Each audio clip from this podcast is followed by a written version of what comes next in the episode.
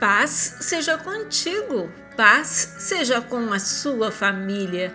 Mas quanto a mim, ficarei atento ao Senhor, esperando em Deus, o meu Salvador, pois o meu Deus me ouvirá. Miqueias, capítulo 7, versículo 7. Fortaleça sua fé. Clame ao próprio Senhor dos céus por força. Com certeza ele vai te ouvir. Peça a ele uma medida a mais de fé e ele certamente a concederá. Ele é o Senhor de tudo e se deleita em abençoar seus filhos com todas as coisas boas. Aleluias! Pergunte-me e eu te contarei coisas maravilhosas, segredos que você não sabe a respeito do que está por vir.